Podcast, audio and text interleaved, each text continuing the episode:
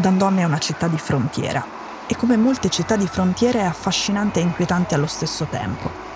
Il confine traccia una linea tra due mondi molto diversi. Da un lato ci sono le luci scintillanti della Cina, dall'altro c'è il buio dell'ultrasanzionata e povera Corea del Nord. Tra le due sponde c'è un fiume, luogo di mercato nero e talvolta di tentativi disperati di fuga. I cinesi che vanno in barca qui sono muniti di biscotti da lanciare ai bambini nordcoreani che dovessero affacciarsi sulla riva. Poco più avanti c'è il ponte Yalu, il ponte dell'amicizia tra Cina e Corea del Nord. È da qui che, probabilmente, sono passati le lavoratrici e i lavoratori nordcoreani a caccia di uno stipendio migliore a Dandong. E che sono finiti ai lavori forzati.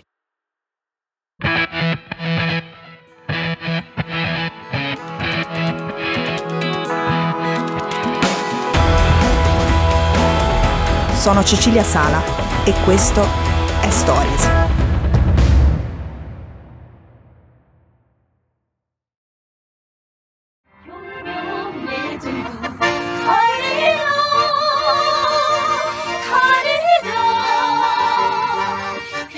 Questa canzone si intitola Andremo sul Monte Pektu e in Corea del Nord è una hit assoluta. Il riferimento è al monte dove la mitologia locale vuole che sia nato Kim Il-sung, il presidente eterno, il capostipite della dinastia dei Kim che governa il paese. Il motivetto è stato cantato un anno fa anche a una specie di festa di un'azienda cinese che si occupa di prodotti ittici, un'azienda che impiega molte lavoratrici e lavoratori nordcoreani. C'era da festeggiare la crescita del business, l'apertura di un nuovo impianto, il raddoppio delle esportazioni di calamari verso gli Stati Uniti. Dal video sembra che vada tutto molto bene, tra sorrisoni e sventolii di bandiere coreane. Poi le lavoratrici hanno trovato un modo per parlare con i giornalisti. E hanno raccontato che per loro il ponte Yalu si è rivelato il confine tra una vita povera in Corea del Nord e una prigione gestita da connazionali stupratori in Cina.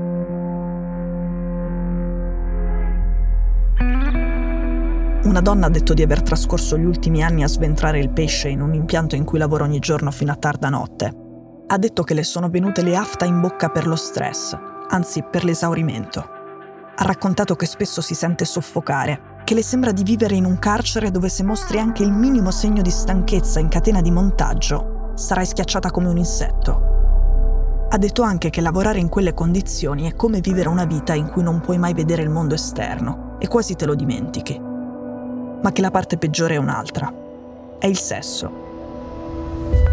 Alcuni superiori fanno finta di pulire qualcosa dalle uniformi delle lavoratrici soltanto per palpeggiarle. Alcuni le chiamano nei loro uffici come se si trattasse di un'emergenza, per rimanere da soli con loro in un posto chiuso e chiedere, imporre, il sesso. Alcuni si fanno servire alcolici durante il fine settimana e poi, ubriachi, aggrediscono le lavoratrici.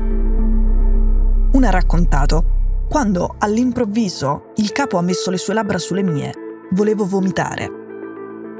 Un'altra ha detto: quando bevono, toccano il mio corpo come si tocca un giocattolo.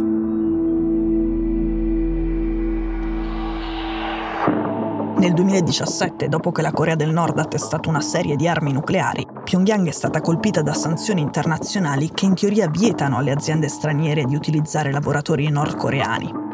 Di conseguenza, le donne nordcoreane che finiscono in queste fabbriche cinesi non potrebbero stare lì.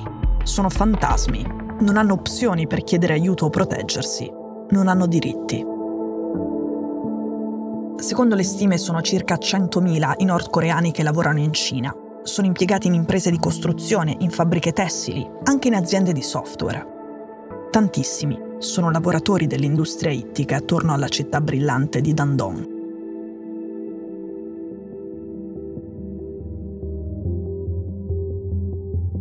Le voci delle lavoratrici fantasma sono state raccolte da New Yorker in un'inchiesta difficile e lunga, un'inchiesta che ovviamente è stata messa in pagina in modo da proteggere le protagoniste.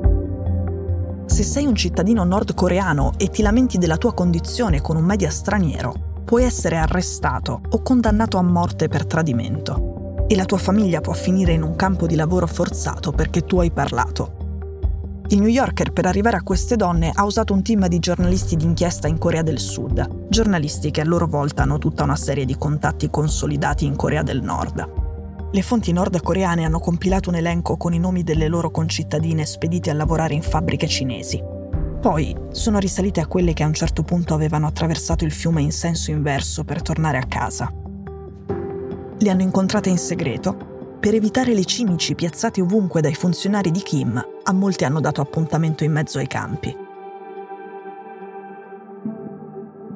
Su venti lavoratrici intervistate, diciassette hanno raccontato di essere state violentate in fabbrica.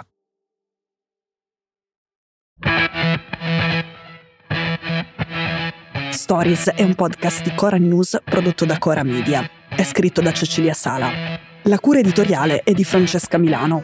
In redazione Simone Pieranni. La sigla e la supervisione del suono e della musica sono di Luca Micheli. La post-produzione e il montaggio sono di Daniele Marinello. La producer è Monica De Benedictis. Le fonti dei contributi audio sono indicate nella sinossi.